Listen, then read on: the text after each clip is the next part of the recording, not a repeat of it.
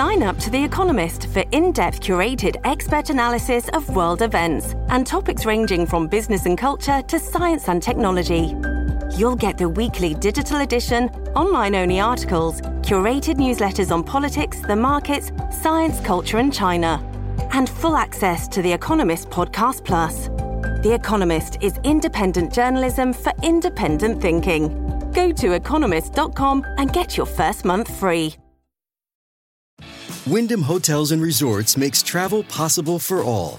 Whether it's the long haulers looking for a great cup of coffee, a roomier rest for the on a whim road trippers, or a place to make summer memories with the whole family. No matter who you are, where you're going, or why, with 24 trusted brands to choose from like La Quinta, Days Inn, and Super 8, your Wyndham is waiting. Get the lowest price at wyndhamhotels.com. Restrictions apply. Visit website for more details. This is Hemant. And Jessica. And you're listening to the Friendly Atheist Podcast. If you like what you're listening to, please go to patreon.com slash friendly atheist podcast. And if you're a $5 a month donor, you get ad-free episodes of this show, and we thank you for your support. Hello. Hi. Surprise, we're early this week. I know we are early this week, uh, but uh, the weird thing is, I never know if we're going to record early. Am I going to have enough stories? Right. And this time around, I'm like, oh yeah, we're going to take up like the entire time. Yeah, I'm stoked about this. So Hemant is going out of town tomorrow. Yeah. So we're So we're- doing this today, Wednesday. Um, before I start with any of those, I do have an update from last week Oh, because good. we talked about this uh, quote unquote pro life bank. It started oh, yeah, by we got a lot of feedback on that. we there's basically two anti-abortion activists who were upset because uh, they found out that their local bank or Mm-hmm. maybe some national bank they claimed was giving money to abortion groups, which is not how banks work. Um, and they were like, "We're going to start our own bank, and it'll just give to pro-life causes with the profits we make." Doesn't this feel like a, a junior high play? like, the bank is bad. We'll start our own bank. Kids Bank USA. worst Music Man ripoff. Yeah. And of course, the weird thing we were talking about last week is like, can you just start a bank? That seems Yeah. weird. We actually, I got an email from someone, I won't say her name, but Yeah. she allowed me to describe her as a former commissioned examiner with the Office of the Comptroller of the Currency and the FDIC. Which I had to look up, but it's a legit thing. She worked with the government Okay. and helped regulate like Smart people listen to this? I know, I can't believe it either. but here's what she told me. If if anyone wants to start a bank, Mm-hmm. a legit bank, among the things, she's just listing off a few things they would have to have. Capital of at least ten million dollars. Yeah. Ten million. um she said deep pockets because there will be investigations of financial strength Mm-hmm. and character of all proposed directors and senior management. Um, all policies and products reviewed and approved must be approved and reviewed by regulatory agencies. Mm-hmm. And there are endless pages of requirements for consumer regulatory requirements, physical security, disclosures. And then she said, quote, you wouldn't believe it. I would. Starting a bank And- sounds extremely hard. She actually uh, said, and I love this line no doubt they are bonkers, but they are not going to be bankers.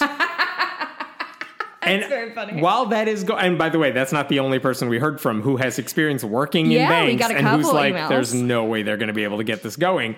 As of now, I still haven't heard any updates from those activists as to how their plan is going. Mm-hmm. Yeah. I'm so looking forward to them like admitting, you guys, we can't do this. right. Well, and the funny thing is, like, my my instincts immediately were like, "There's no way this could happen." Only because I worked in marketing for a bank, and literally any email I sent out, any flyer I put together, anything had to go through like five people, like five shades of approval to make sure it's cool with everything. So, like, these people do not have that kind of infrastructure. Like.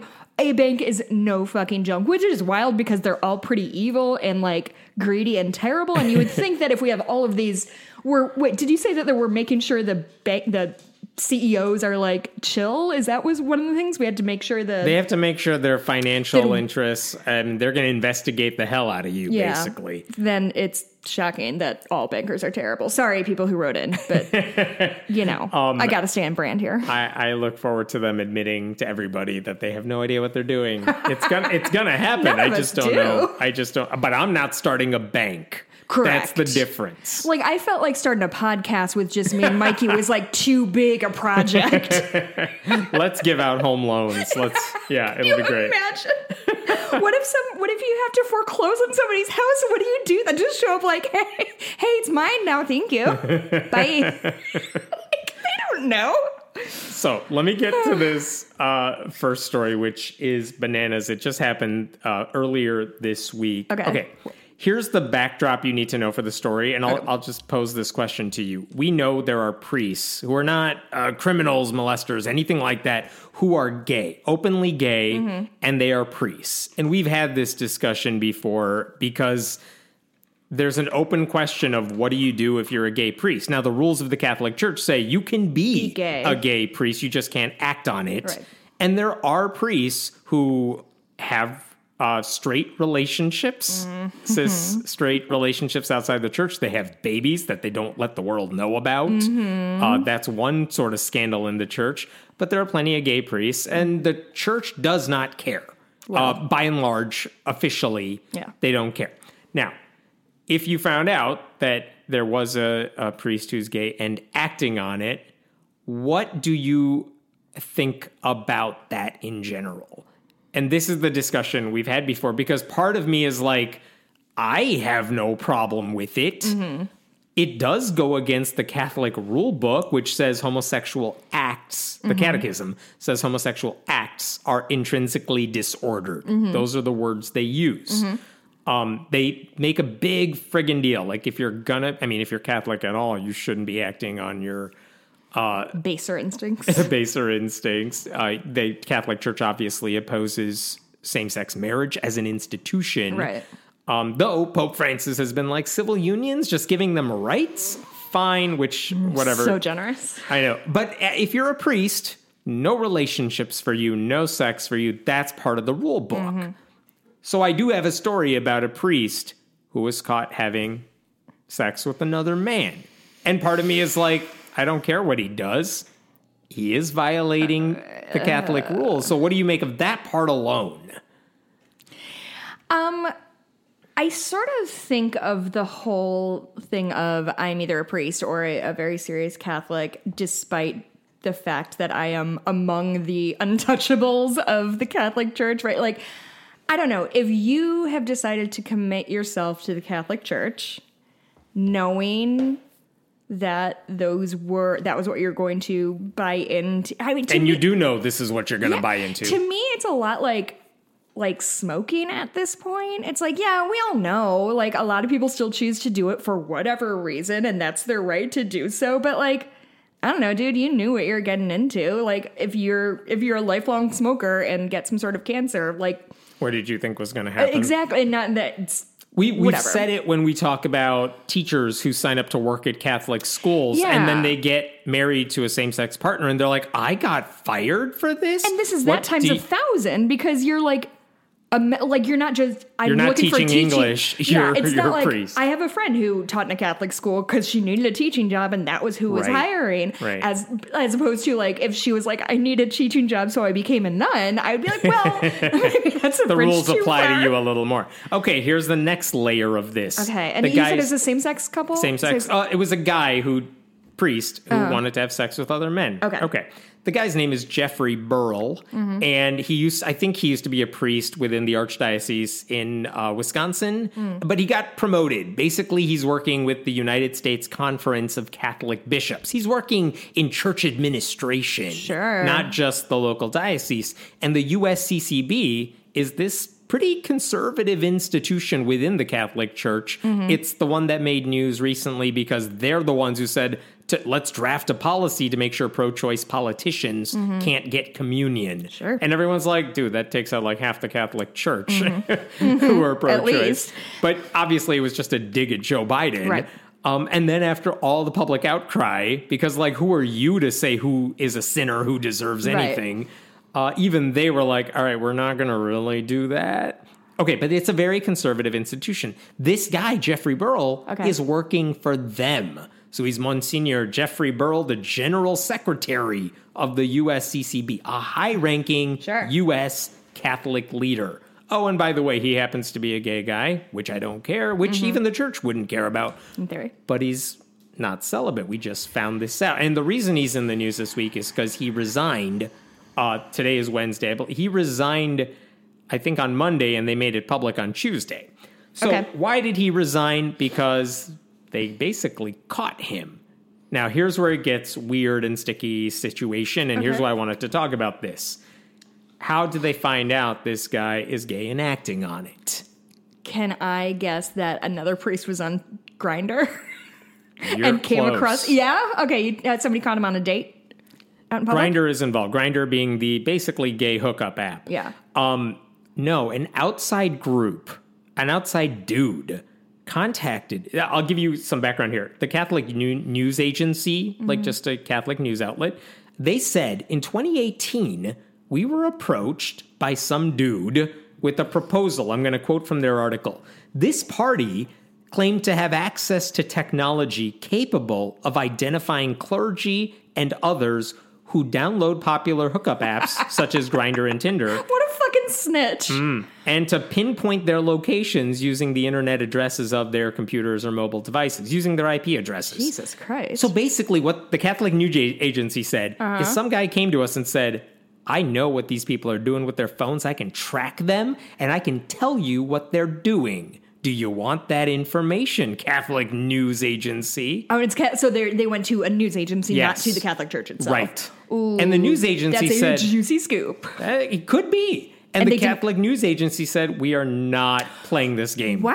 Yeah. Good for them, said, actually. "We're not doing Credit it." where credit's due. Uh-huh. They said w- what he- this person seemed to be proposing. I don't know if they checked this out or it just happened to be. They like he's using publicly available information, uh-huh. but he is Snooping. snooping. Yeah. Yeah. and they're like it's unethical. However you want to slice it, we're Right. not going to play that game. Right.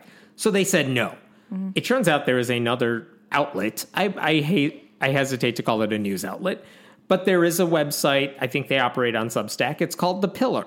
The mm-hmm. Pillar is a Catholic outlet that has in the past posted some. I mean, fairly accurate information that I've relied on for my own writing. Sure. So I don't doubt the legitimacy of what they're saying. But this group, I guess, got approached by the same dude. I don't know when. And they're like, yeah, we'll take that information. Yeah. So this week, um, actually, I think late last week, they posted information about this guy. Here's what they said. This is in The Pillar, which is a Catholic website. According to commercially available records of app signal data obtained by The Pillar, a mobile device correlated to Burrill, Burrill emitted app data signals from the location based hookup app Grindr. Okay, they snooped in, they caught him on Grindr. On a near daily basis during parts of 2018, 2019, and 2020 at both his USCCB office mm-hmm. and his USCCB owned residence. So basically, this guy was using Grindr at home, at work, pretty much every day. That's what everybody does when they're like fucking sitting on the toilet in the office. You swipe through Instagram or Tinder or whatever the what fuck else you are you have. gonna do? Um, and basically, they said we know he's been doing this on his phone. That does not necessarily mean he's meeting people, but he's using the app. They and if on. he's meeting people, it doesn't mean he's having sexual relations with those people. That's correct. Now, they went on to say in the article data app signals suggest he was at the same time engaged in serial and illicit sexual okay. activity. um, I'm going to jump down. On June 22nd, I think last month, the mobile device correlated to Burrill emitted signals from Entourage, which bills itself as Las Vegas's gay bathhouse. Wait, why is he in Las Vegas? Uh, he might have been there for work stuff. Okay. Uh, but basically, they said the information they obtained it covered a two week. Uh, I'm sorry, two 26 week periods. So half a year. Mm-hmm. First was in 2018, another was in 2019, 2020. Mm-hmm. So over those course of those two periods of time, the data says this guy was using Grindr. He was going to places that gay men go to, uh-huh. and we I think they had reason to believe he was at people's houses or mm-hmm. vice versa or whatever. I don't think they know what he's doing on his phone, only that he accessed those sites. Gotcha. And he's clearly meeting people at places Sure. and going to places. But they're basically stalking this guy. They're yeah. snooping on him, invading his privacy. Yeah, this sucks. Yeah. Now, the pillar contacted the USCCB I think on Friday of last week, and they said, We have some news about one of your employees. what do you have to say about this? And they gave him a little while to respond. They never got a response, but uh, this week the USCCB said, uh, This guy's resigning. I should say, here's what they uh, said on their website. I'm going to read you from the USCCB's statement. Okay. Uh, this is issued on Tuesday of this week. On Monday, the USCCB became aware of impending media reports alleging possible improper behavior by its General Secretary, Monsignor Jeffrey Burrill. What was shared with us did not include allegations of misconduct with minors.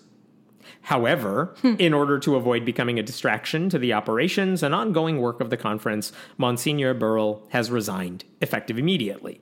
The conference takes all allegations of misconduct seriously and will pursue all appropriate steps to address them. Mm-hmm. That's what they said about this guy. So Okay.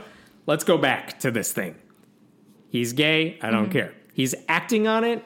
I don't care. But the Catholic Church does care. Right.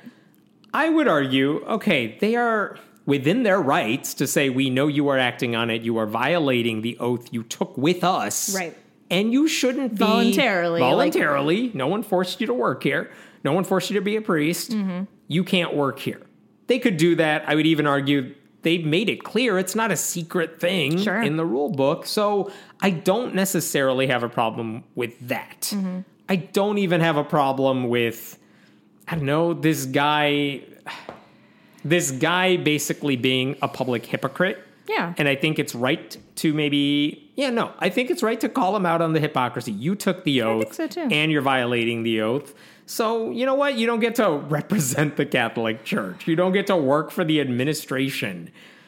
I, I, I will say there are there's a big but to this coming Is up. Is there? Okay. Yeah. Um, I would also argue you can also criticize this guy because he's not just a hypocritical gay priest. Mm-hmm. He's a guy who works for the USCCB and the Catholic Church, Mm-hmm. both institutions uh, that have actively worked to hurt LGBTQ people. Right, right, right, You're not just a random Catholic. You're a Catholic who has worked to hurt other gay people.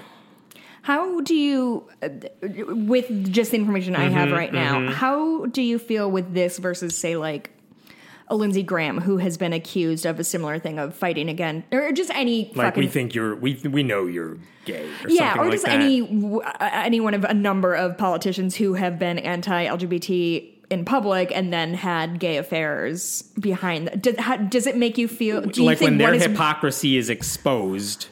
well? Do you think one is worse than the other? Hmm. I'm actually trying to think of. Um, I'm trying to think of an example of like a Republican politician who uh, is openly gay and wants to. We, we talked about it a couple of weeks ago. There was like a state legislator who was Mm-hmm. Yeah, openly yeah. gay, and he's like, "But you're." Fighting to win a Republican Party seat, or you are a Republican in office. Right. And I think the person we talked about, maybe from West Virginia, like he opposed. Yeah, he was on the right side of those issues, Mm-hmm. on those bills, but he is part of the Republican Party, which is not. And overwhelmingly, they oppose that stuff. Mm-hmm. Right. Is it fair to call them out on it? Yeah. Like, I- obviously, think- remember, like log cabin Republicans. That's a small group yeah. that actively says the Republican Party is good for Yeah. gay people. It's like, where have you been for the past several decades? Right.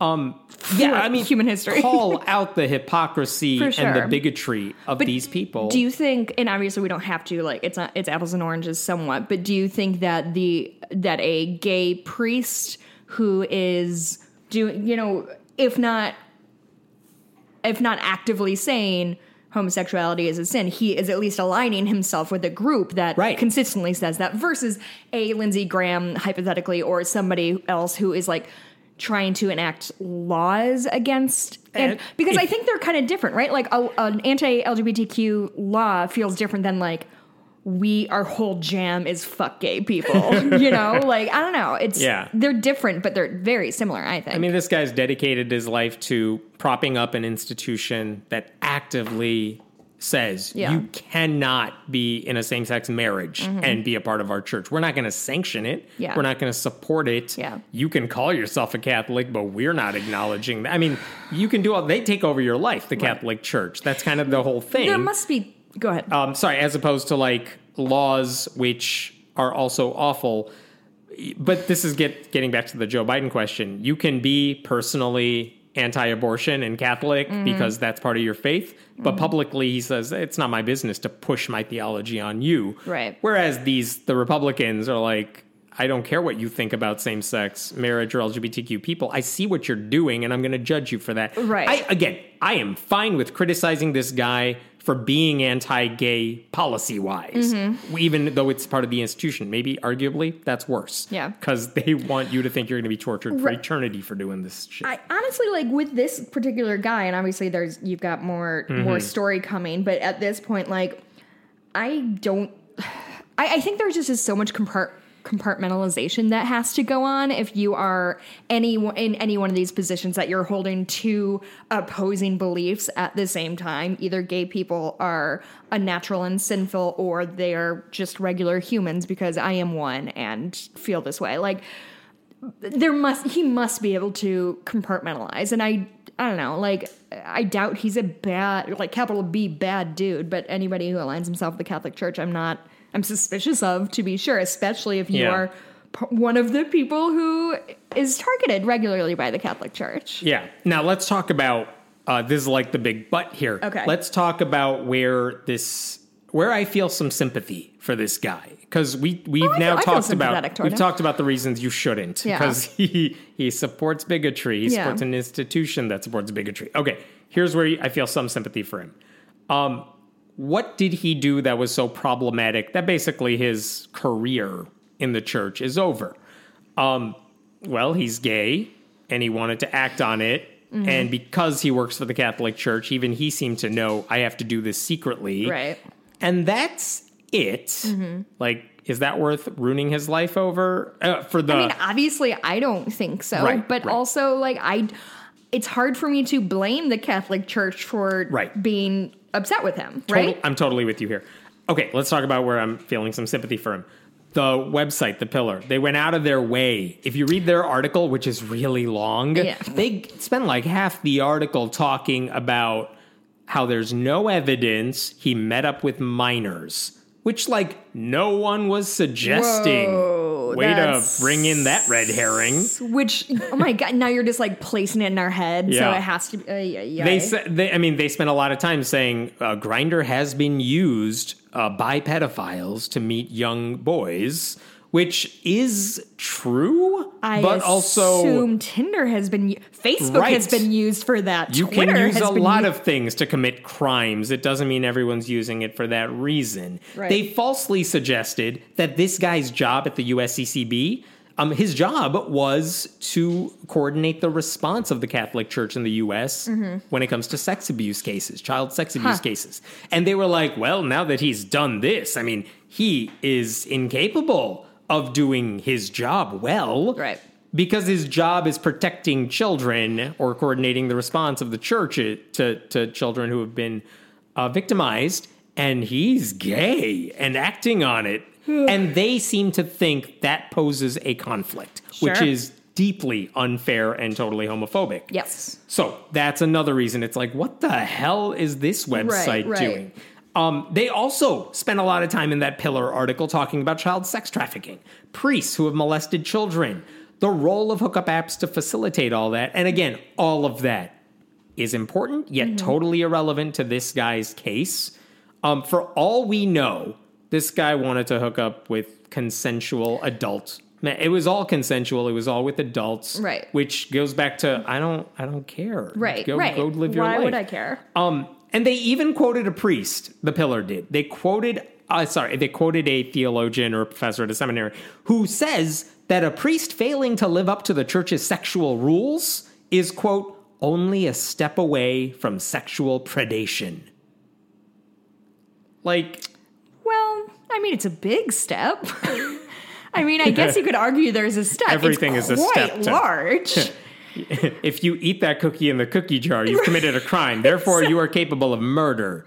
It's the same logic. no, that's exactly true. Like, Um, well, God, and it's really difficult to listen to. It's one step away from predation, as if they give a shit about child predators either. Yeah, if the Catholic Church took child predation, uh, predation seriously, Right. then maybe you concerned about Yeah. the, the stepping stones to that. I, I think that's always, always, always going to be the most frustrating thing is when people lump in homosexuality with with like pedophilia as if like it's just so stupid and one is a huge problem and one super isn't a problem at all. Right. So we said, like, I mean, I I don't have sympathy for gay priests who choose to become priests knowing the rules and then whine about like I can't have sex, I can't get married, Yeah. I can't have kids. Like, I mean, I'm you not knew that. unsympathetic, but still, yes, it's not like these are new rules. Right. It's the fucking Catholic Church. But I also am I'm really upset at the way a gay priest, who by the way was closeted and they outed this guy. I don't like the fact that they outed him. They exposed his private life, regardless of whether he was breaking the Catholic rules and not committing a crime, Right. and treating him as some sort of heretic mm. because he broke those rules in order to do what? Act on normal desires. Like, Right. really, you want me to be mad at this guy? No, I'm not. I don't. I, I have a hard time being mad at him for that. Right. Like, I wish I could just go back to being mad at him for working for the Catholic Church. right. Um, by the way, this happened, all of this is going on like a week after the f- colleagues of Pope Francis were committing financial crimes. Wait, what? And they're going through a Vatican trial right now because the close associates of Pope Francis were basically accused of basically financial fraud and stuff. when did that happen? That happened like last week. It's not news because it's the Catholic Church and it's, it's like a Republican saying something like, "Yeah, Sure, sure, QAnon." sure. Yeah, like, yeah, yeah. Uh, yeah, I know. It's Wednesday. It's a day that ends in day. Whatever. um, but like those are actual problems. It, if you're putting Right. Someone in danger, or you're mm-hmm. mishandling your job, or mm-hmm. you're committing financial fraud, or mm-hmm. whatever, there's so many things wrong with the Catholic Church. Yeah. A priest wanting to have sex with another dude consensually, not on the list Right. at all. They were, I mean, basically, this whistleblower, whoever it, not a whistleblower, that's a nice word. This guy who snoops Yeah. on priests in his spare time, like he's just. This guy is gay. I'm gonna out him and expose him. Why? Do you remember when I think when Gawker was still a blog? Mm-hmm. Like one of the last stories they did was exposing a guy who was like a sibling of a Obama administration official. They were like, this guy's related to him, and he's some corporate honcho. Mm-hmm. Okay. And by the way, we found him uh, cheating with a dude on his wife and his kids and stuff. Okay. And they posted this as if they had some big scoop. And every re- everyone's reaction is exactly what you're Fuck saying you. here, which is like, okay, fine. Why are we? Po- who cares? Yeah. Why is this our business? Right. And universally, the response was, "Why are you writing about this? Yeah. Why is his so inappropriate. actions worthy of everyone's news. knowledge. This isn't a guy who is being, a, I mean, he's not writing laws saying you can't do this. Right. it's not a Republican who is saying one thing, doing another. Right. He's It's a just a guy no one knew, knows about. People right. cheat on their spouses. That's- like it sucks, but it's not news. That is not news for everybody. Right. And I'm like, why do I need to know about this priest's phone records? Mm-hmm, That's okay. Uh, I should say there. Uh, there's a theology professor, Steven Millies. He's a theology professor at Catholic Theological Union. He wrote a piece for Religion News Service that actually called out everything we are talking about here. He called out the whis- the, the whistleblower in quote hands. Muckraker. Here's what he said. I and he's a Catholic, so I, this is Catholic Christianese language. Oh, okay. But okay. I am a sinner. So are you. So is Monsignor Jeffrey Burrill. Not one of us has a personal life that would withstand the sort of scrutiny the pillar has applied to Burrill. Every single one of us has had a shameful moment we regret, and I suspect most of us must be caught up in cycles of sinfulness that we repeat less because we want to than because we're sinners and cannot help being sinners. Unless there is some reason to think he has harmed someone else, I feel sure his sins are none of my business as much as my sins are none of yours. As a Catholic, I am bound to believe all that. Good Which, if you ignore the Christianese, I'm right Sure. there with him on the principle, right? Like, if strangers have access to your phone, Mm-hmm. hypothetically, and they could expose it to the world, like I'm sure they would find a lot of shit on every one of you listening to this. Yeah. You know who you are. Not me, for sure. I Like- do only legal things. They deserve privacy. You deserve privacy. This priest deserves privacy. I know he's a hypocrite. I know who he works for. It doesn't mean what happened to him is something that should be condoned. I have two thoughts on that. One Mm-hmm. is that was honestly the best version of we're you know we're all sinners none of us Yeah. are saints. That was a really good version of it because the way he said it was not in that sort of condescending like we're all sinners. But like when they say i'm a sinner i mean they mean like oh i didn't tip as well as i should. Oh i'm so ooh i'm so cheeky. But like he genuinely said if you looked into my private life of course you would find shit you didn't like because we all do shit people. Right. like we all do dumb shit. I stayed up till two in the morning last night because i'm an idiot. Like it, anyway the, the point is like it is the best version of like we're all sinners in, because it's not just your thoughts are sins or whatever like basically he's saying we all do fucked up shit because we're all fucking idiots just bouncing around this dumb world trying to figure it out and like that was a fair Yeah. i think response and I, I respect his response Someone sent me the Pillar article a few days ago, or maybe a couple days ago at Uh-huh. And you least. just whenever finished reading it got today? out. Well, I saw it. I read enough of it to figure out what was going on, and I had the same reaction to that story that I had with the Ben Zobrist getting divorced and like his wife is cheating on their pastor who's their marriage Oh, I counselor had with that ready to was, go and i didn't talk about it which was I I okay I know there's religion involved here but this is nobody's business. I know that's actually why I didn't talk about it because Benzo. I'm going to talk about it like briefly Yeah. and like not. A, I was. did we talk about it or not? No, we didn't. I, I mean, ended I- up posting something about it because there was updates to it and stuff and whatever. I talked about it a lot because it's something that I'm kind of invested in. Um, so, and it's me being like very small and very petty. So I'm gonna start with that. So Ben Zobrist was. God, did I talk about this? No, I talked about it with somebody at a bar who didn't know anything about baseball. So Ben Zobrist was on the 2016 Cubs team. He's um, fuck. He MVP of the a- World Series Yeah, no, he's when the Cubs won. An infielder. My brain isn't working. No, I- well, is was he an outfielder? I don't know what Or he was doesn't matter. anymore. Anyway, his name is Ben Zobrist. He's extremely Christian. By all accounts, a good guy. He had won with the Royals the year in 2015, then came to the Cubs. We won together. Seemed by all accounts a great guy. He was married to a Christian singer whose name I don't know off the top of my head. Um, but Juliana. Juliet, and she sang the national anthem at the World Series. She looks like a very Nashville country singer. A lot of blonde hair and a lot of accessories and a lot of glitter. Like I just found her a little bit tacky as a human. Um, and she's a Christian country singer, and he like his walk up song was one of her songs, and like it was just this adorable, good Christian couple, capital G, capital C.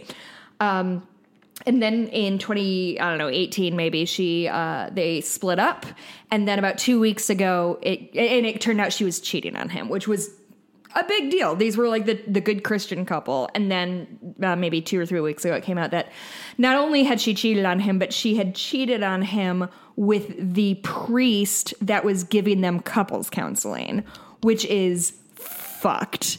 And You can tell why people are interested in the story for the gossip angle. it's a right very there. gossipy story, and that is how I perceived it. Even though I don't think I, I wish the best for Ben Zobrist. I don't know anything about his ex-wife, like whatever. Like I'm not happy about his his fall or whatever, but like it's just a really juicy story. And now she's suing him. Have you heard about that? So Yeah, after he found out he she was cheating on him, he took a while off. If Mikey was down here, he could tell me. He took a, at least a month off, I think, from playing the Cubs because he was distraught.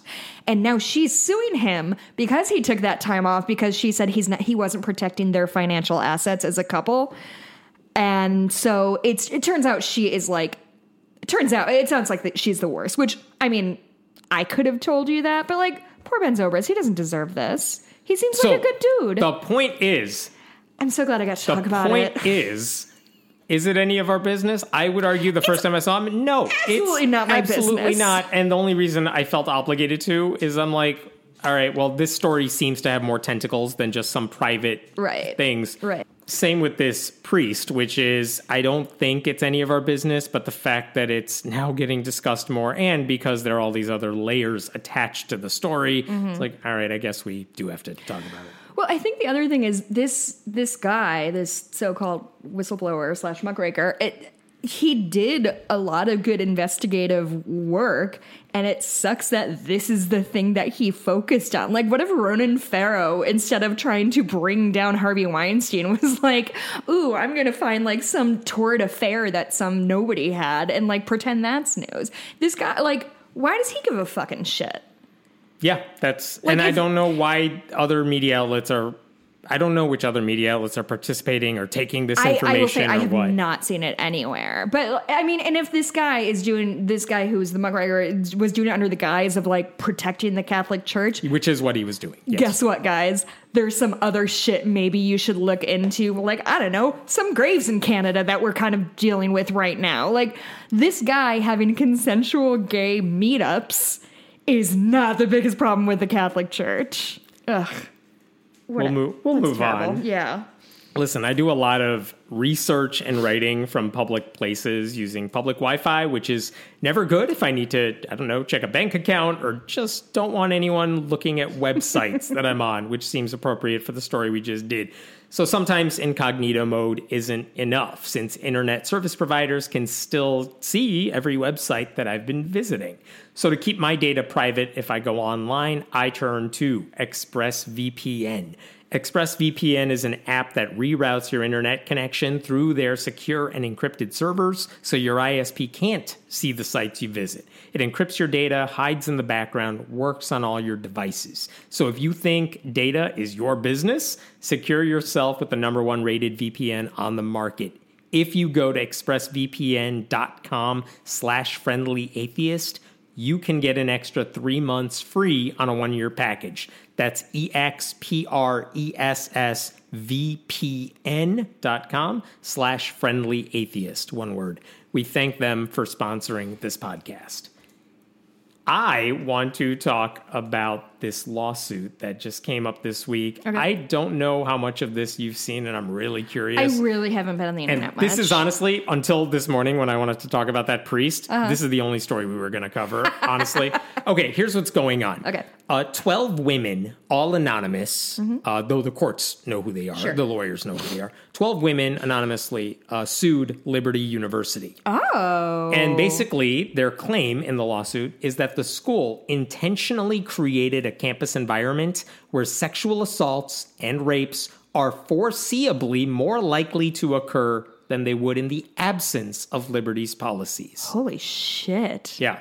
Um, basically, I mean, there's a thing called Title IX in the US Uh-huh. that basically says men and women uh, are legally obligated. Like, you have to give them the same opportunities. Mm-hmm. Uh, and that means discrimination, no discrimination against uh, anyone on the basis of their sex. So usually we see that Title IX come up in sports. So like women's sports became a thing, and then all of a sudden there was more female Just athletes. because, like, male uh, uh, football Right. gets money, you can't say, "Well, we're just not going to offer female sports Yeah, or think- anything like that." So they offer. They don't have to offer the same sports, but they have to gotta offer, the same number or Yeah, something, like the like same that. number of opportunities or Um, something. Now, the interesting thing is Title IX also applies to private schools and private religious schools. I didn't know that. As long as it doesn't interfere with their faith. You know what I mean? So, look, if your school has a policy that says men can become priests, but women can't. Mm-hmm.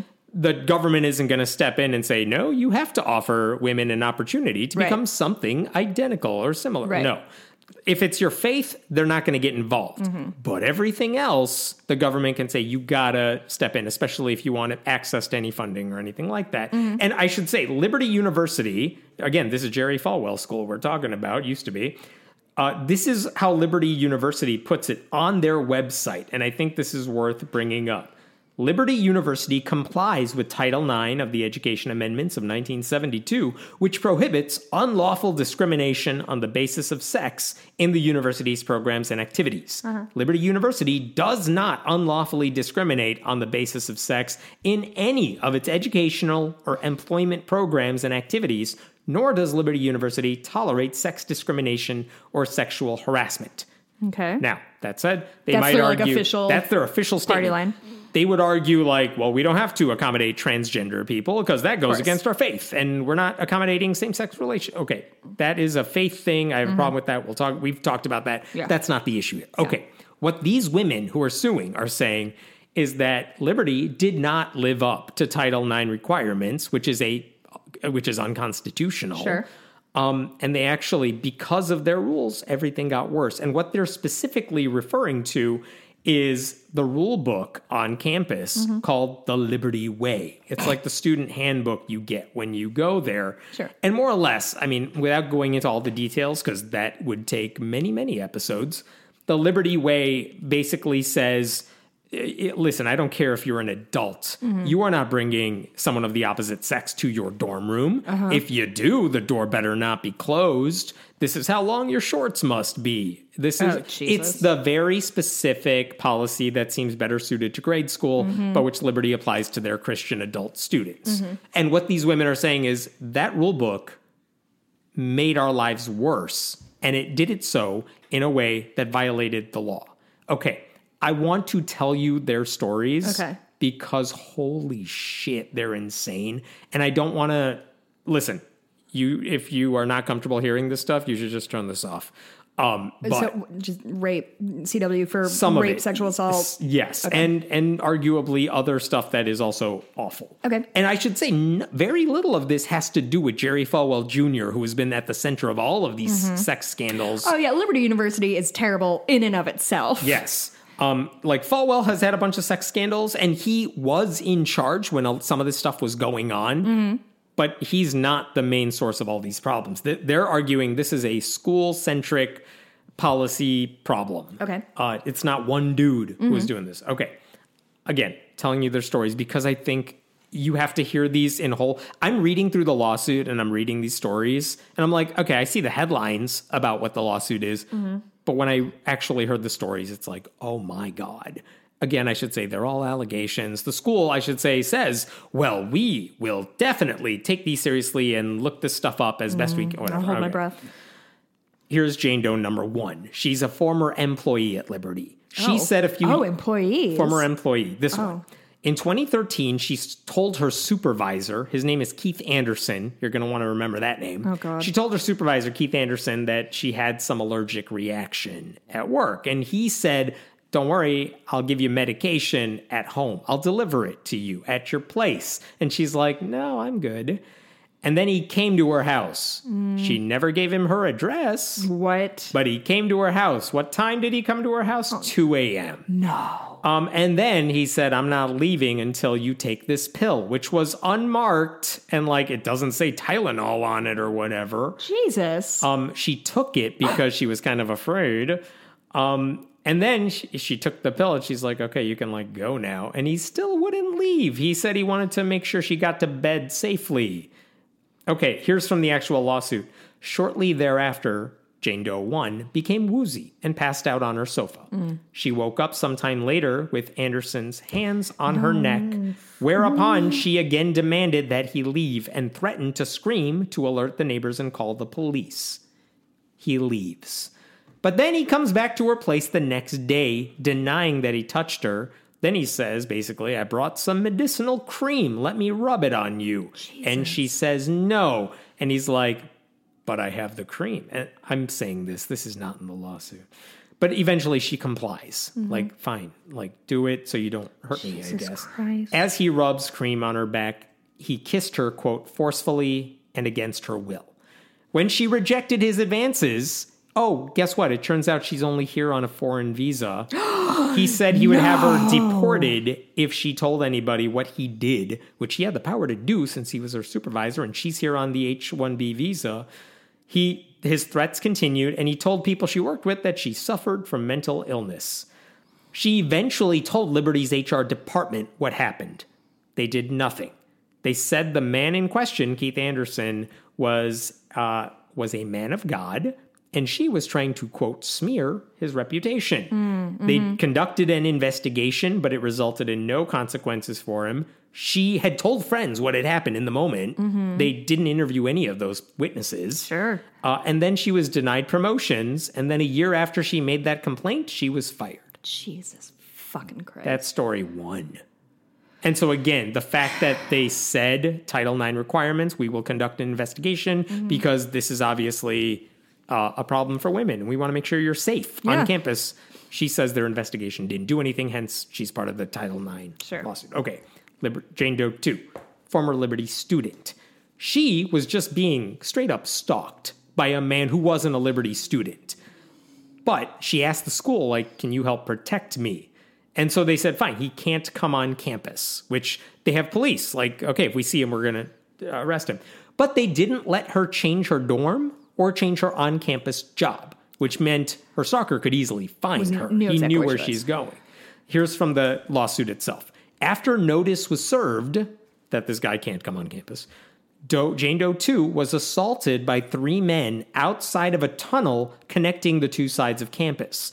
At the time, she had been walking from her student job to her dorm, both of which were known to her stalker. Mm-hmm.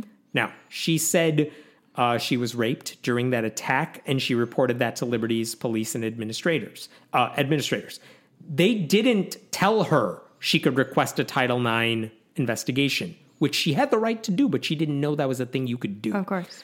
They also, she also requested, can you make that tunnel safer? More lights, cameras, whatever, because it's dark and scary. They didn't do that. One administrator, at Liberty's executive vice president, Ron Godwin, told her if she didn't feel safe on campus, she could leave. Then he told her, well, look, you could see a counselor off campus if that makes you feel better. Um, who that counselor blamed her for basically being a rape victim.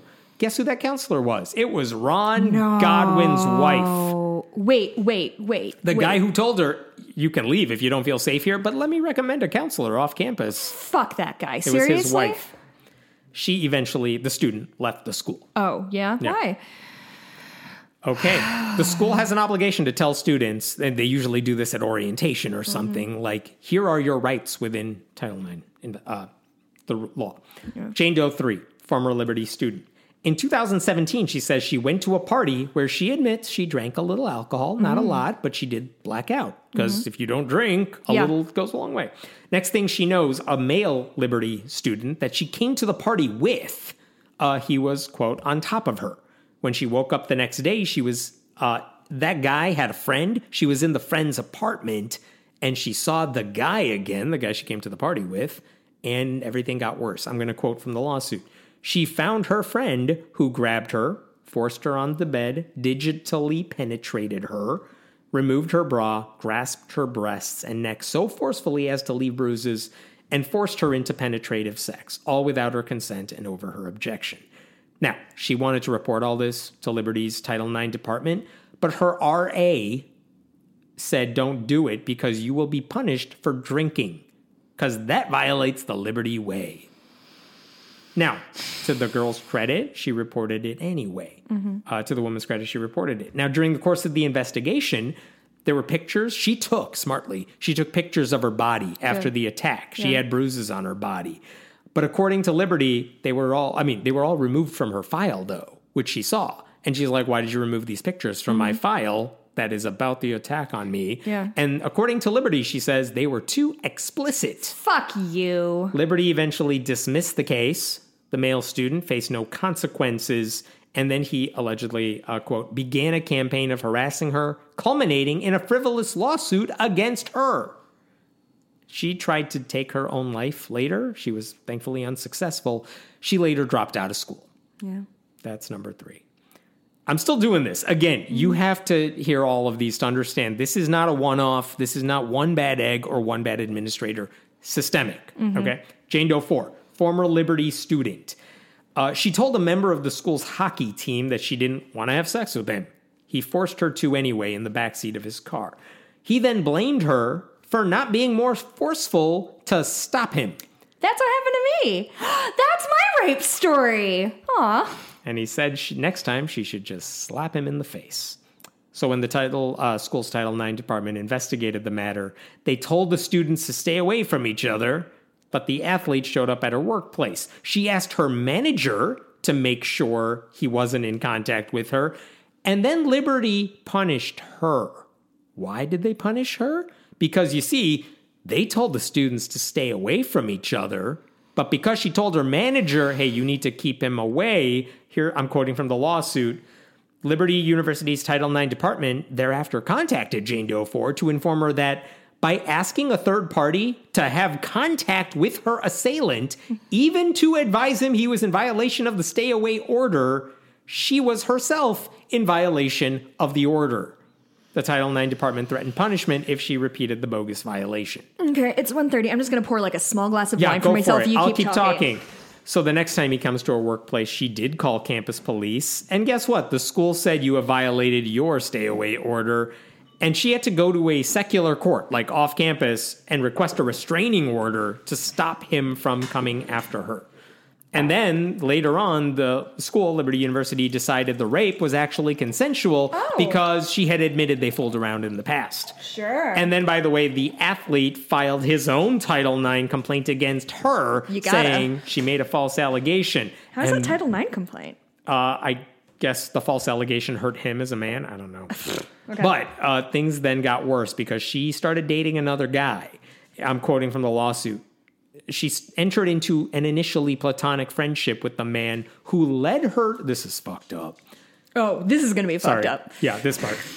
She entered into an initially platonic friendship with the man who led her to believe that he was a member of the Lynchburg Police Department.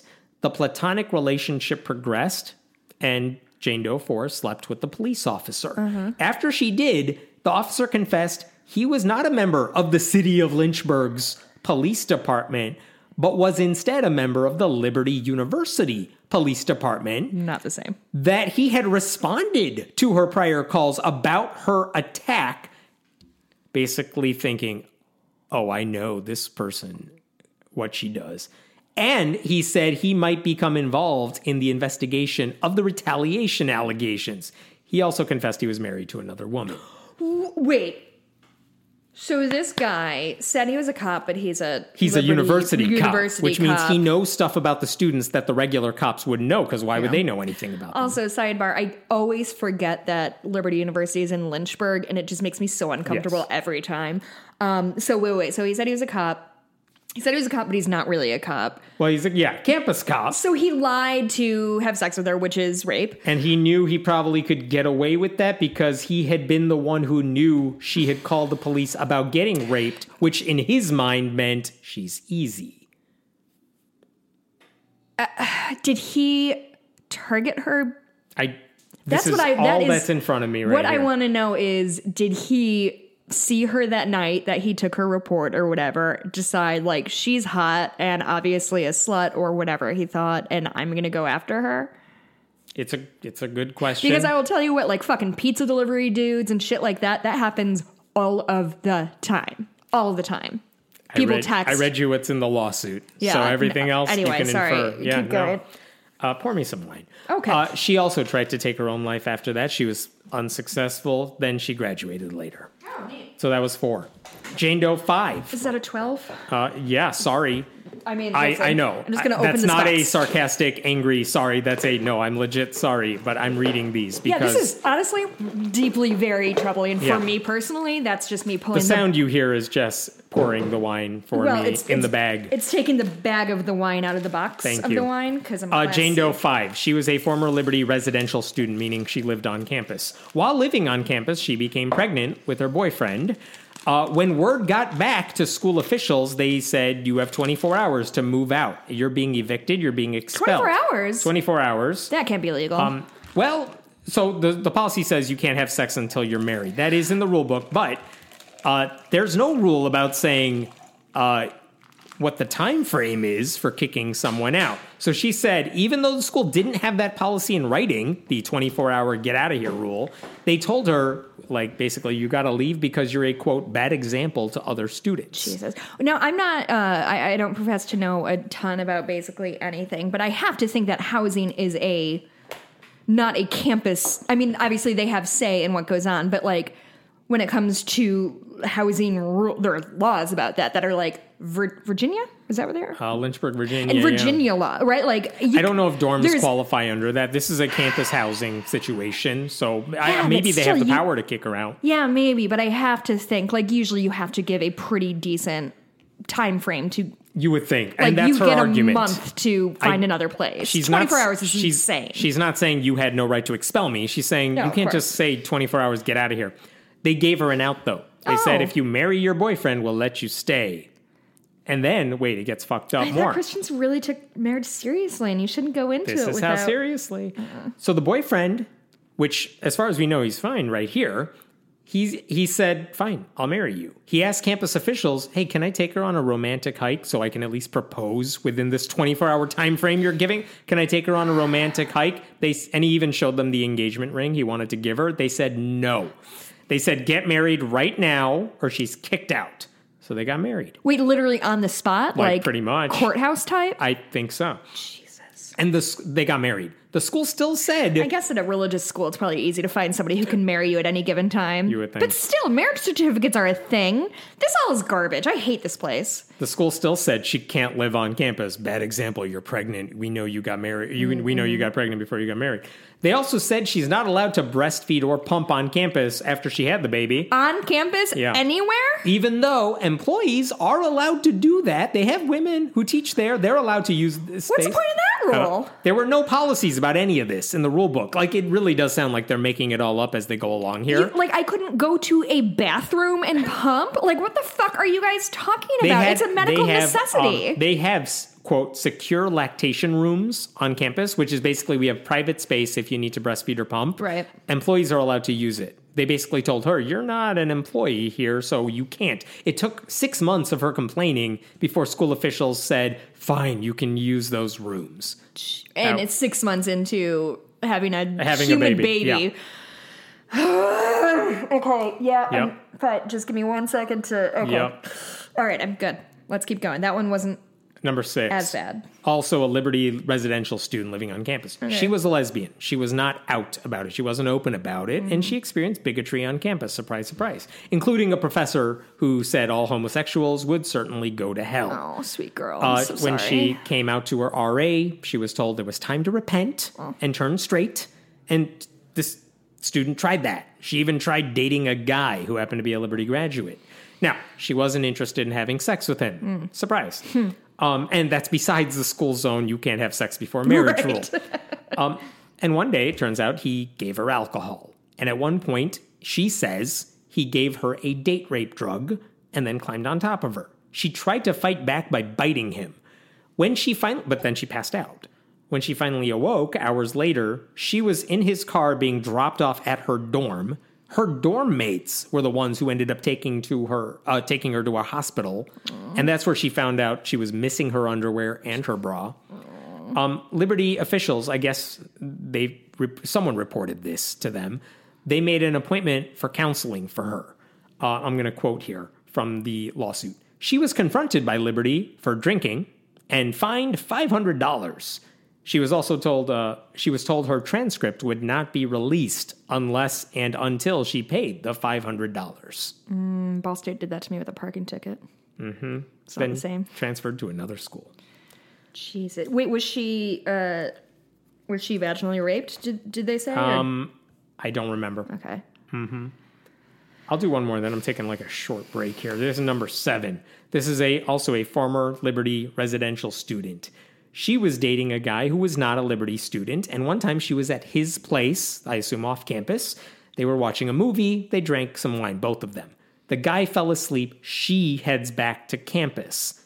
As she is leaving his place, his roommate, who is a Liberty student, she says, assaulted and raped her. And despite the presence of semen on her body after that, she had no understanding of how to undergo a rape kit. Of course not. No one ever told her that. And because she worked with the school's apartment that handled appeals for Title IX complaints, and she knew how useless they were, she didn't bother making a report about it. Of course she didn't. She didn't think anyone would help her. I'm gonna I'm gonna take a short break here mm. to talk about For a commercial. for a commercial because otherwise I'm not gonna be able to get through this. yeah. Um, listen, I was trying to. I, I mentioned this before, but I was trying to get my parents a present. They're notoriously hard to please, and so I was able to take a picture of my kids. You know, they like the kids. You know what I mean, they like the kids. I uploaded it. I uploaded that picture at paintyourlife.com. And the site said they could turn it into a professional hand painted image of any size I wanted. So I got to either pick an artist or have them pick it out for me. I let them do it. I got to I got multiple emails that said, "Here's the current draft of the painting. Do you like it? Do you want to change anything?" Is it like direct, like a photorealistic or photorealistic. Okay. Uh-huh. They're like, "Do you want to modify anything here before we kind of make this the final product?" So I had a chance to weigh in. Uh-huh. Easy to do. Um, I finally got the final product last week, and I gave it to my parents. They absolutely love it. It is such an awesome gift. It is personal. It is different. They will use, to my surprise, I thought you had to give them like some super high res Sure. pick. No, they will use whatever picture you give them, Nice. and their quality is is awesome. At if you want that too, if you go to paintyourlife.com, there's no risk either. This also surprised me. If you don't love the final painting, your money is hmm. refunded, guaranteed. And right now, as a limited time offer, you can get 20% off your painting. So 20% off and free shipping. Mm-hmm. And to get this special offer, all you have to do is text the word friendly to 64,000. That's friendly to 64000. 64,000. Text friendly to 64,000. Paint your life. Celebrate the moments that matter most. Terms apply. You can read those. They're available at paintyourlife.com slash terms. Again, friendly to 64,000. Yeah, I was shocked about how fast it came in too. I feel like we just talked about it like two weeks ago, and then the following week you're like, "I have it. I have a painting of my children." Yeah. like a fancy man. Really easy. All right, you want to get back to these stories? I mean, I was having so much fun thinking about getting a fancy painting of Dottie, but I guess we can talk about go- rape and shit. We'll go back to this. Where's my comfort dog? Jane Doe number She's eight. asleep. Jane Doe number eight. She's a former Liberty employee. She was sexually harassed by a guy named, wait for it, Keith Anderson. The guy. I remember him. Yeah, Jane Doe number one had problems with him too. Uh, Anderson apparently made inappropriate comments about her to other people. And despite witnesses and complaints to HR, the school did nothing to punish Anderson. In fact, they told him about the complaints. And then I'm quoting from the lawsuit Anderson then retaliated against Jane Doe 8 by, on the one hand, increasing his campaign of inappropriate and sexual comments. What's his first name again? Keith. Keith. And on the other hand, by telling others he was staying away from her because he because she thought he said something inappropriate. Like, how dare you mistake my haha jokes oh for harassment? God. He's a member of the student health and wellness staff. Hmm. They That's hire the great. best. Jane Doe number eight eventually left Liberty because of the harassment, Mm-hmm. though she also said it was because of her pregnancy. She was pregnant at the time to avoid making Poor things worse. women. Uh, Jane Doe number nine, former Liberty student both on campus and online. She was engaged to a man she met at Liberty, and she says he soon began abusing her emotionally and physically. And it was so bad that he, quote, once, he, quote, locked her into a gas station bathroom and attacked and strangled her. The abuse affected her grades, but she worried about asking for help because he was a well liked student and had powerful connections. How powerful? Well, there was once a party hosted by a Liberty administrator that he was invited to. So she is at this party. That administrator drank, he got drunk, he told students to drink, he talked about his wife's boob job. What? All of which is like socially inappropriate. It's just tacky. And also, if a student at Liberty did any of those things, it hmm. was grounds for expulsion. But mm-hmm. here's a Liberty administrator saying one thing, doing another. I mean, it mm-hmm. violated the Liberty way. But there were never any consequences for him. And based on her experiences, Jane Doe number nine knew that reporting his conduct would result in retaliation against her. Course. She said that her boyfriend and, and her later broke up. She asked for counseling. They referred her to a counselor, but never told her about Title IX assistance. And that counselor told her to move on and leave it alone. And when her professors asked about her lower grades, because she was suffering in class, she told them about the abuse. They reported it to Title IX office, which is good of them. Mm-hmm. Yeah, which, by the way, they were obligated to do, but they also did it. Um, but no, well, no, I think investi- obligation Yeah. only goes so far. no investigation ever happened. That was number nine.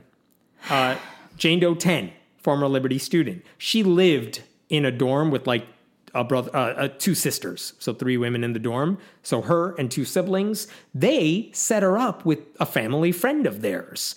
and that man later sexually assaulted her. But what began as closing, like they were once together, she closed the door, which the school prohibited, and that led to him oh. touching her legs, then fingering her against her will, and then it got worse. As the relationship progressed, they were still together after this. The boyfriend, I'm quoting from the lawsuit, compelled her to perform manual or oral sex on him with threats that he would injure her if she report, if she refused to do so, that he would injure himself, Oh, or that he would report her to the student conduct office for the sexual conduct they had already engaged in, directly taking advantage of the weaponization of the Liberty Way. Like he knew they had mm-hmm. done stuff together and he knows that could get her in trouble. Mm-hmm. So he's going to use that against her. So he was using the school's own crazy, insane Christian policies to compel her into having sex with him. The next year, they're still together at this point. At a friend's wedding, he raped her at their hotel. Mm. This is all off campus. She told the, her roommates, who were the siblings who initially set them up, and they told school officials, but it didn't help. This is from the lawsuit. Although Jane Doe 10 attempted to make clear that she was the victim of a rape, Liberty University's Student Conduct Office gave her no opportunity to do so and instead forced her to sit with her rapist and apologize to her roommates for violating the Liberty Way. The Title IX office never investigated that. Two more. Jane Doe 11, former Liberty student. She began dating a Liberty student who uh, may have had a wrestling scholarship. That's why he was on campus. They had consensual sex, which was still a violation of school rules. But one time, she didn't want to have sex with him and he raped her. She didn't report the incident. Guess why?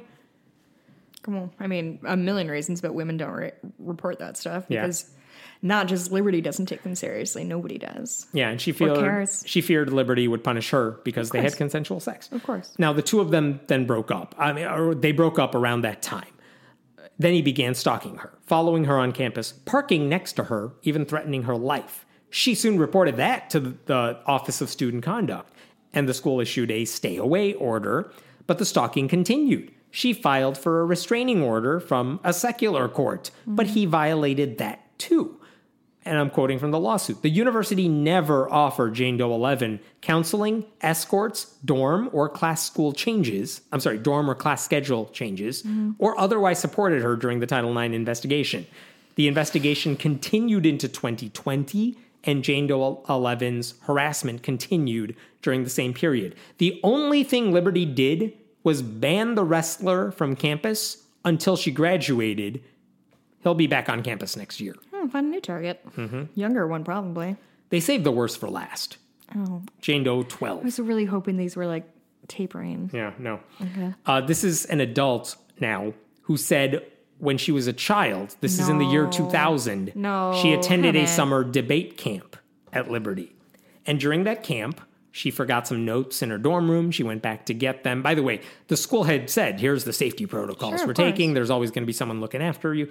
So she forgot some notes in her dorm room. She goes back. She runs into a guy whose name is Jesse Matthew, um, older, not a not a child like she was, a student on When campus. When you say she's a child, can you give me an age range? Um, I think it's in here somewhere, but I don't know off the top of my head. I feel like you said it was a debate camp. 15. She was 15. Okay, I was going to say. I, I, I wanted to know if she was High seven school. or if she was Yeah. 17. Yeah. So she runs into this guy in her dorm. His name is Jesse Matthew, who tells her he's going to go on another date with another debate student there, but she'll do. The lawsuit says he, quote, grabbed her and carried her into a bathroom. She was screaming, but there was no help on the way. Mm-hmm. She eventually ran away from him, but he caught up to her, groped her, tried to strangle her, and eventually ran away while asking her not to call the police. And in that state of shock that she's in, she just couldn't figure out how to like dial 911, which is a traumatic God. thing. But a friend helped call campus police. And they soon caught the guy. They soon caught Jesse Matthew. And then things got worse. During the interrogate, I'm quoting, during the interrogation, the police required her to write two separate ver- uh, written statements and then accused her of fabricating the story because minor details between the two were not identical. During this time, at least one officer asked Jesse Matthew uh, for an autograph. He was on the football team. Uh, asked him, you are fucking kidding Quoting me. from the lawsuit, during this time, at least one officer asked him for an autograph, remarking that it would be worth a lot of money someday. Officers say he denied any contact with her, and she said to them, smart 15 year old, she says there were security cameras. Yes. Officers then changed their story and Oh. said he admitted contact, but it was consensual, he said. She reminded them it wasn't, and there's DNA under my nails because I fought him. And they said that was probably the result of, quote, scratching his back No, during no, consensual no. sex. No. Then they threatened her with expulsion from summer camp for a different reason. The police, I'm quoting, the police also told Doe 12 that she could be expelled from the camp because she was wearing pants in an academic building, which at the time, which was at the time a violation of the Liberty Way. 2000, you said? Uh, her pants were, they suggested, the reason why she had been approached for sex. Fuck you. Really? I, what is that, yoga pants or something? I, that's my, and that's what I'm imagining, like I why mean- they would say that. Any? I mean, I I, I would It's not doubt- jeans, I imagine, or No, no, no. I don't. It, it's very recently that women were allowed to wear pants in the fucking halls of Congress. So I do Hmm, that's not fair. doubt that Liberty University has a skirt or dress mandate for Yeah. their for their women, even their non-student women who are minors. Fair point. Uh, those police. And even if she was wearing yoga pants, what- maybe don't rape her point. real quick. Yeah, uh, that's what I'm getting at. Yes, those police then told her to rescind her complaint, or they would file. They would charge her with filing a false report because they said it was consensual. She refused to do that, and then they told her to strip naked as part of an investigation. She refused. This is this isn't the cops. This is This is the cops. this is the so that's actually like that is a thing that cops do, Could be. Now she refused, saying only a doctor or nurse should be doing which that. Mm-hmm. is fair. Especially she's a minor. I forgot that. Yes, yes, yes. Police refused to take her to a hospital too. She eventually allowed a female debate coach to photograph her naked body, which I would argue I don't think that's allowed either, but It- okay. it- I, I don't know. I do. Okay. It, it is. Okay. Uh, from the lawsuit. The photographs were comprehensive, including a photograph in which Joe tw- Jane Doe 12 was forced to lean over a desk and spread her butt cheeks for the camera. At the time, she was 15. Ooh. Okay. Uh, J- Jane Doe 12's mother and guardian was never contacted regarding the photographs, Cool. and she did not consent to such photographs. And when the girl was allowed to leave, the police required her to wash her hands, destroying that DNA evidence. Um, yeah, it's almost like cops don't give a flying fuck about women. Oh, I'm not done. No, there there simply can't story. be more. She soon found out other friends of hers, I think at the debate camp, had been approached for sex by Matthew. same guy? Same guy, but no one reported it because they feared getting expelled, beca- quote, because their quote clothing had been too revealing. Another reason the Liberty Way policies made their lives worse. So to the point where they can't even report this. Also not done. Okay. Last year, when the Jerry Falwell Jr. scandal became public and all that stuff happened with Jerry Falwell Jr., do you remember, like, he had bragged? I don't remember if it was to uh, Michael, what's his face, the lawyer for Trump, Uh, that oh, that guy. Yeah. Uh, but they were saying he, Jerry Falwell, showing pictures of Liberty students. And the one I heard was like there was an Instagram photo of a Liberty student at the time, an adult, but she was in a bikini and he had like saved it on his phone and he's showing it off to people. And he had photos of his wife in compromising positions. Yeah.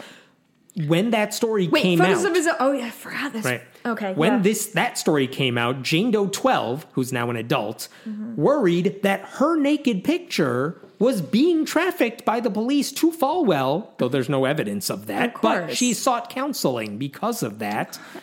And by the way, Matthew, the guy who did all this stuff, uh, later on, he was accused of rape by another student. And separately from all of that, 15 years later, in 2015, he pleaded guilty to two counts of murder. He's going to spend the rest of his life in prison. So He's you guilty. have to re- repeat that Yeah. last sentence so I can contextualize the it. The guy who she says sexually assaulted her. Matthew. Yep. And then Football later, la- and also allegedly did the same thing to her friends, or at least tried to, and who later was accused of rape by another student, said a few years ago he pleaded guilty to two counts of murder. I need to find out everything about that Yeah. monster. Anyway, okay. Matt, I'm what done. was his first name? Jesse Matthew. Jesse Um, Matthew. listen, here's the Yeah, down. Here's I'm the st- here's the reason we're doing all this. Those stories are important. These are all allegations. Liberty says, "Well, we're going to investigate all of this," but also, where the fuck were you when all of this was happening and they needed your help? Mm-hmm. Um, some of these stories, like, what are you going to do with a story that's 15 years old? That's hard to. You could do an investigation, but like, who trusts them to do this investigation? Again, the lawsuit from these women, all of whom are anonymous in the lawsuit, says Liberty University enabled on campus rapes while suppressing legitimate complaints of assault, rape, and harassment. Mm-hmm. They actually there actually are seven different charges in the lawsuit, ranging from negligence to creating a hostile environment to deliberate indifference basically saying you violated the law, you didn't do what you were supposed to do under the law repeatedly. This mm-hmm. is not a Christian thing. This is not a liberty has rules and and we don't like them thing. Mm-hmm. This is saying your rule book unfairly discriminates against women, which is one thing, but because of that it actually led to constitutional violations because you're putting us in danger mm-hmm. because of these rules. I mean, I, I'm not going to read you Liberty's stupid soundbite. They're like, well, we are opposed to all of this. Oh, whatever. yeah, we- we hate People so have been complaining about the Liberty Way and the way it punishes people for the stupidest things forever. But it's also that's their rule book, so whatever. I should make clear the women are not asking for any specific dollar amount. They do ask for a jury trial, um, and uh, they do ask, as anyone does, pay for court costs and anything the jury deems appropriate. But they are not saying we want a specific dollar amount from What's Liberty. their What's their goal? They don't have a Just goal to hold them responsible. hold them accountable. Yep, that's what it's all about. Um, that lawsuit was filed this week.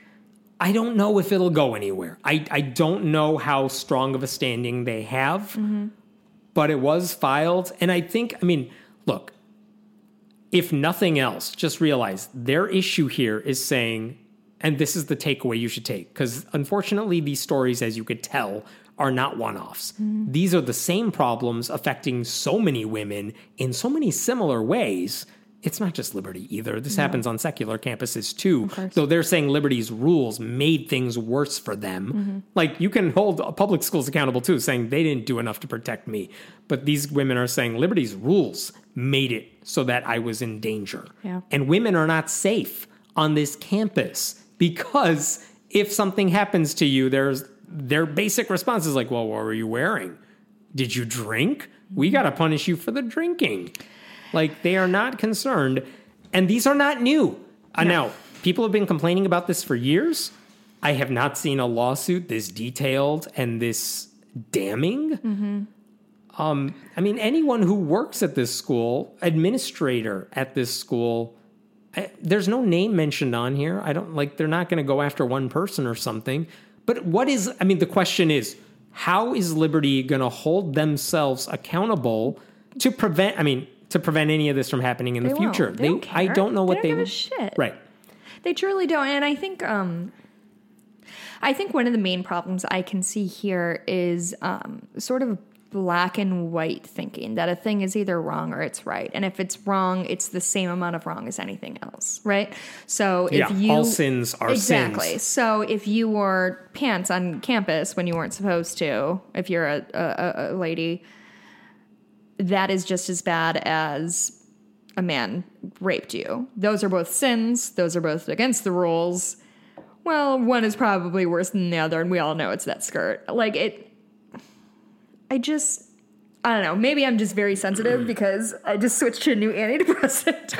but like, Yeah. how? I'm not. I, I'm like, not how- saying this just to be whatever the right word is here.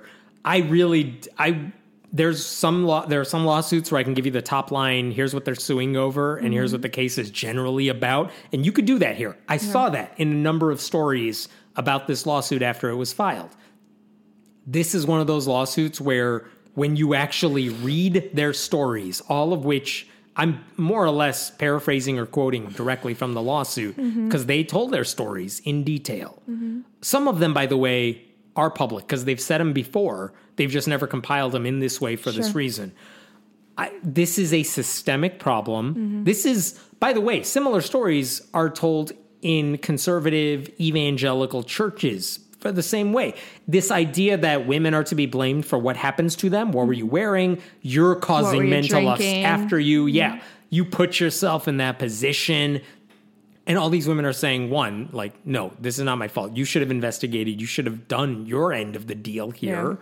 Um, all they were asking for is like accountability.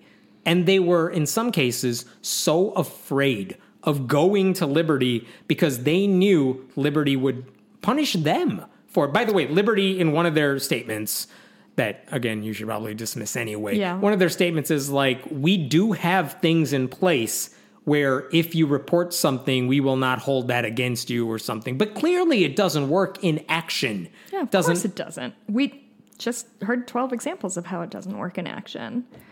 Um, And all of this gets down. I mean, their rules are stupid. It's like the Catholic Church no gay sex rule, too. It's like you're punishing something that really shouldn't be a crime, but you've decided this is a big deal.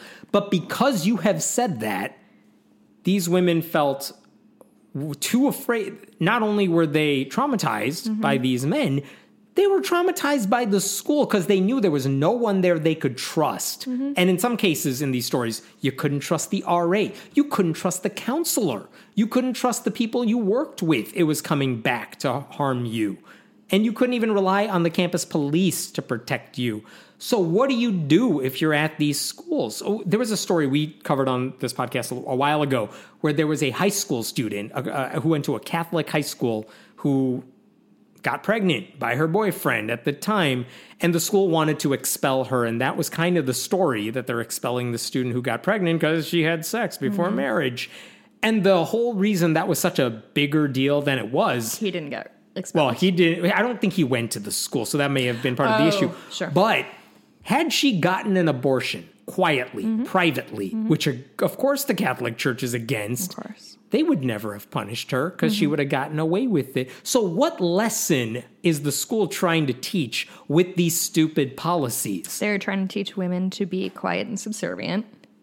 And what is Liberty And- trying to do with their policies here? You know, it's basically them into being subservient. Like these women are in danger. Like I mean, fuck, women are in danger all the time everywhere Yeah. we go. Like let's deal with that first. But like when we, uh, yeah, yeah, when we talk about like ACAB, all cops are bastards. Like it's not just violence against people of color, but it's shit like this too. Of I, I I think I will think of the cop asking Matthew for his autograph mm-hmm. for the rest of my life.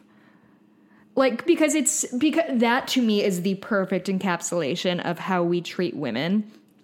And it is the reason that like I like sports a lot. I play sports. The idealization, the the the the hero worship the hero of some of those worship athletes. of of athletes is fucking gross and what we let athletes student athletes and professional athletes it turns out otherwise because uh, according to this cop matthew's potential what football career yeah. his potential football career was worth protecting more than the 15 year old girl he just assaulted. And I'm not sure how to. I, I I don't know how anyone could convince me that there is anything different than that boy that athlete's future is more important than this girl's entire life. And this guy, from what I can tell, did not go on to play in the pros. So I bet that fucking autograph is worth zero dollars and zero cents, you asswipe. Like, why? not exactly karmic and it's not exactly related, but one of the things Jerry Falwell Jr. always said he wanted to do was how do you get good press for any college? You have a sports team. You have you have sports teams that are good. Mm-hmm. I have- because then they get free press, they get the attention, they get national media exposure, and so every time like Liberty Flames make the NCAA tournament, it's like son of a bitch. No, I But- have thoughts on college this is football. after the Falwell scandals. This is maybe some comeuppance after the Falwell scandal, uh, which, by the way, was partly precipitated by the fact that he wanted to wear a face mask with the governor's like uh, blackface photo or That's something. Remember that? right, that? I forgot about that. because Liberty was so racist and because so many of those students that Liberty actively recruited Mm-hmm. and I don't blame those students for going there because when a division 1 I believe yeah when a division 1 school says we got a scholarship for you we want you to come here like it, you take that scholarship I'm not blaming them for it but after all that racism all, a lot of those top recruits are like, I cannot stay here anymore. This place is awful. And they didn't go there because of the religion, even though if they were aware of it, as you break open another. Listen, I'm having a rough time, and I don't Yeah. need your judgment. I did I, step on my I dog I wasn't judging, I was describing the noise. I did fully That's step on all. my dog. Um, the fact that they all left like en masse and they were they're like we I no I'm not staying here because this school's too effing racist Right. maybe Effing. that's some comeuppance against liberty for just being generally awful all around by the way they do the same thing not the same thing they do the same awfulness with their journalism students where they're like we want you to become great journalists by the way we're going to censor you if you write anything do not look into the university. That's a fucking law. yeah. Oh, there's a protest on in Lynchburg. Oh, it's progressive Christian. Sorry, we won't allow you to cover it. What kind of journalists are they turning out? The sad thing is, some of them are really good because they've gone on to write stuff at legit news outlets and Against they are- they they cover it fairly. Like they're good journalists, but they're in this system designed to punish them. Yeah. And that's these women are doing the same thing. You go to the school because you are Christian, because you want to go to a Christian school. And what happens? Sometimes life happens, Yeah. and what happens as a result of that? You're punished for it if you dare to speak up. Like, oh no, you had a drink of alcohol. Guess Mm-hmm. what? Nothing that happens in the next 48 hours are going to matter. yeah. It's your fault. You took a sip. And clearly, even if they didn't do that, there's no accountability either. I just, I don't know, man. I have spent the last couple days just having a hard time. And last night, Mikey and I watched um, Singles. Have you ever? You haven't seen it? No. Um, do you know who Cameron Crowe is? Her director of sorts. Correct. That's all I got work. for you. Oh, I don't he, know he did he did. Almost Famous. He did Say I Anything. didn't like that one. He we bought a zoo, which for some reason I bet you've seen. It was Matt Heard Da- of it because Yeah. I made fun of the title. Yeah, it's a dumb title. Didn't see it. Ostensibly a dumb movie. I don't know. Matt Damon's charming. He can do whatever he wants. Anyway, we um we watched Singles last night, which was his I think second movie. So it takes place in it's a it's a '90s staple. It takes place in Seattle. It's a bunch of bunch of it's about a bunch of aimless 20 somethings try, white 20 somethings i cannot be clear there is one person of color in this entire movie i've never seen anything like it um, but I bring that up to say it's just put me in this headspace of like the shit women have to deal with always and forever. Be- and just what we thought was okay. For example, there is a, a character. Oh, thanks, Daddy. Um, there's a character who can't find a boyfriend, and she was like, "Oh, when I started, when I moved here, I started dating, and I just wanted a guy who was kind to me and funny, and we had stuff in common, and he had a stable career or a future, and blah blah blah blah." And now I just want a guy who says "God bless you" when I sneeze. And so eventually she leaves Matt Dillon, who has long hair in the movie, because he's a monster and a terrible boyfriend to her. Dottie, It's all good. like, up It's in your good. crotch? She's all up in all of me. yeah, because she's her tail's wagging against me. Mm-hmm. Um, and anyway, so he she dumps her terrible boyfriend, and that at the end, she gets on an elevator. He happens to be there. She sneezes. He says, bless you, and they get back together because women are scraping the bottom of the barrel, even if we've like gone through it and thought, this guy's the worst. And then you get out there and say, wait, most men are also terrible. So you go back to the terrible boyfriend you had because he said, fucking God bless you when you sneezed. And not Gesundheit. She likes God bless you better. I am just sort of in a Can't believe I didn't watch this show. It's a movie. Can't believe I didn't watch this movie. Actually, it's, it's there's parts of it that are quite charming. Um, what's her? Uh, Kyra Sedgwick is really cute in it. Um, it, it, I heard Black Widow was out, and I'm like, I should try a Marvel movie once. you know what? Never Black did. Widow was. I loved it, and I am so far over Marvel movies, uh, like action movies in general. I think I'm just sort of out on. Black Widow was extremely good, and Francis Florence Florence Pugh Francis Pugh Florence Pugh should be in everything. Like I would go back to the MCU if she was in every single movie. Anyway, all that's to say is like sitting here and listening to to a dozen stories of women who had the audacity to want to get an education and want to have fun and want to meet new people, they are risk takers just by fucking going out. And I, I think what is going to hurt me for the rest of my life because I don't know that this is ever going to change. It's just people don't care about the pain of women. They simply don't. And I, like, I don't know what else to say. Women are con- like there's this dichotomy always always always of the Christians, the conservatives, etc. They want to protect women. Women are to be cherished and worshipped and protected and kept safe and and and held away from the evils of the world. And the way we'll do that is by telling them they need to dress a certain way and do a certain thing and don't talk to certain people and don't go out at these certain times of day and don't drive this kind of car and don't wear these kinds of clothes and don't have this kind of hair. And that's how you be safe. Um, God, I'll tell you the time I was raped, I was wearing a Care Bears t shirt, so I do not think it was necessarily my wardrobe that was the situation. Um, so when you have men both pretend they care about quote unquote the safety of women and then women going to them and saying i feel unsafe and they're like lol suck my dick what are you talking about? We already told you not to wear pants. What else could we possibly do? Like how if women are listening to this and they're in college and something happens to them like happened to me i don't think i didn't say anything when i got raped and i don't think anybody would have in my position because what the fuck was I gonna do? How was I gonna prove anything? And all I like, and I didn't want to go through, and I didn't want, I didn't want a hundred people to know that I had been sexually assaulted. Now, obviously, like twenty thousand people know, but whatever. I, I just, what am I supposed to do? What are we, Hemant, what are we supposed to do? How am I, as a woman, supposed to go out in the world and believe that if something bad happens to me, I'll be taken care of. Like, I will have solutions for you Oh, okay. next week. like, it's just nobody cares. Like, that's the thing. Nobody cares what's happening to these women because it doesn't matter to them because it doesn't affect their bottom line and it doesn't affect how good their football team does. And women are accessories at best and collateral at worst.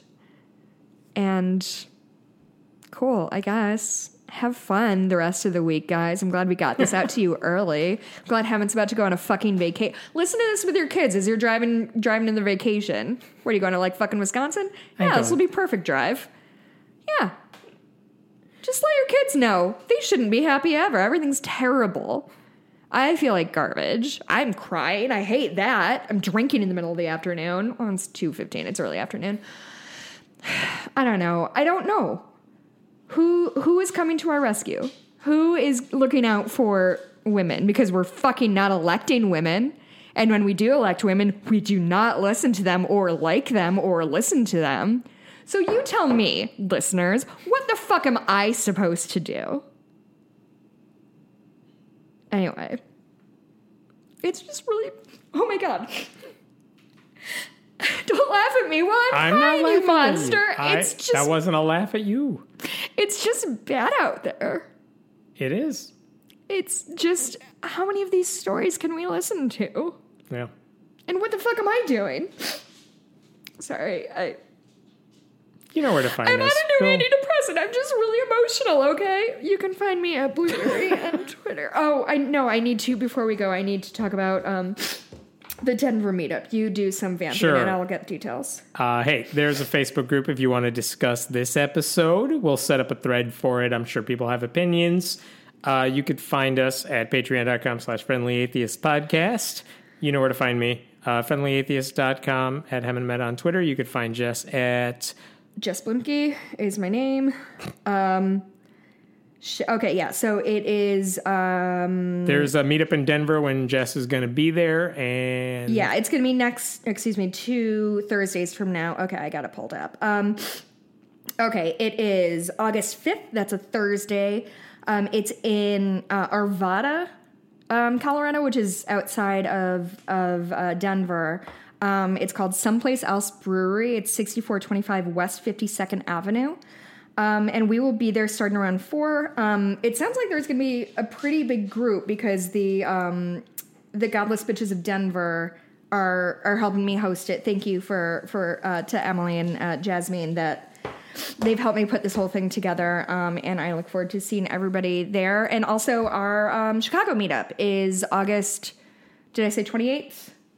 Um, at Fat Cat, which is in Chicago, 5 p.m., whatever that Saturday is, um, in Uptown in Chicago, uh, and we'll we'll be there. Sorry for crying on mic, but also not sorry at all. I'm gonna drink the rest of this wine. All right, we'll see you later.